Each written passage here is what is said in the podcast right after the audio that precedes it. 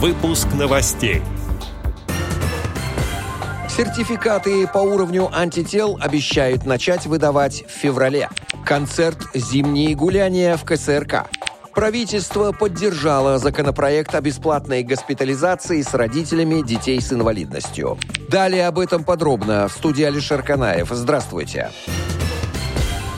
Сейчас бесплатно лежать в стационаре могут только родители детей до 4 лет, сообщает агентство социальной информации. Новый законопроект предлагает признать наличие статуса «ребенок-инвалид» достаточным основанием для того, чтобы законный представитель мог находиться с ним в медучреждении бесплатно и без особых медицинских показаний. Законопроект внесли в Госдуму в сентябре прошлого года, а 17 января комиссия правительства по законопроекту проектной деятельности поддержала инициативу. 22 января 2022 года в 14.00 по московскому времени в комнате Большой зал КСРК состоится концерт «Зимние гуляния» в рамках проекта Алексея и Ларисы Волжаниных «Таланты России». В программе прозвучат эстрадные, русские народные, а также цыганские романсы. В концерте принимают участие заслуженные артисты России квартет «Московская балалайка», народная артистка России Галина Панкова, лауреат международных конкурсов Оксана Климова, хор русской песни КСРК ВОЗ.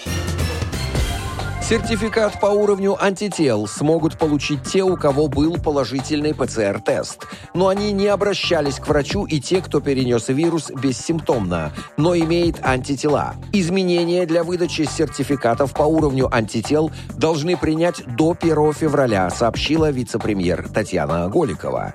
Тем, кто переболел без обращения к врачу, нужно сдать тест на антитела. Если они есть, сертификат выдадут на полгода. Тем, у кого есть и антитела, и положительный ПЦР-тест, сертификат выдадут на год. Такая же процедура для тех, кто привился зарубежными вакцинами. Если есть антитела, сертификат выдадут на полгода.